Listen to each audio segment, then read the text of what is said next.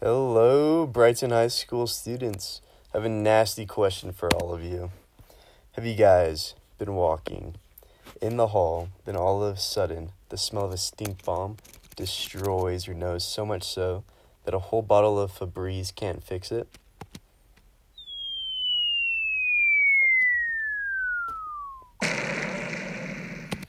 And now you're thinking along the lines of Mr. Krabs from SpongeBob SquarePants.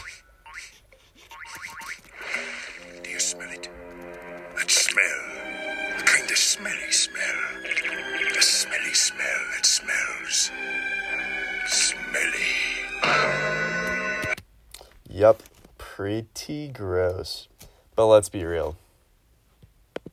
We've all known at one point that we smell like dead fish in an air vent.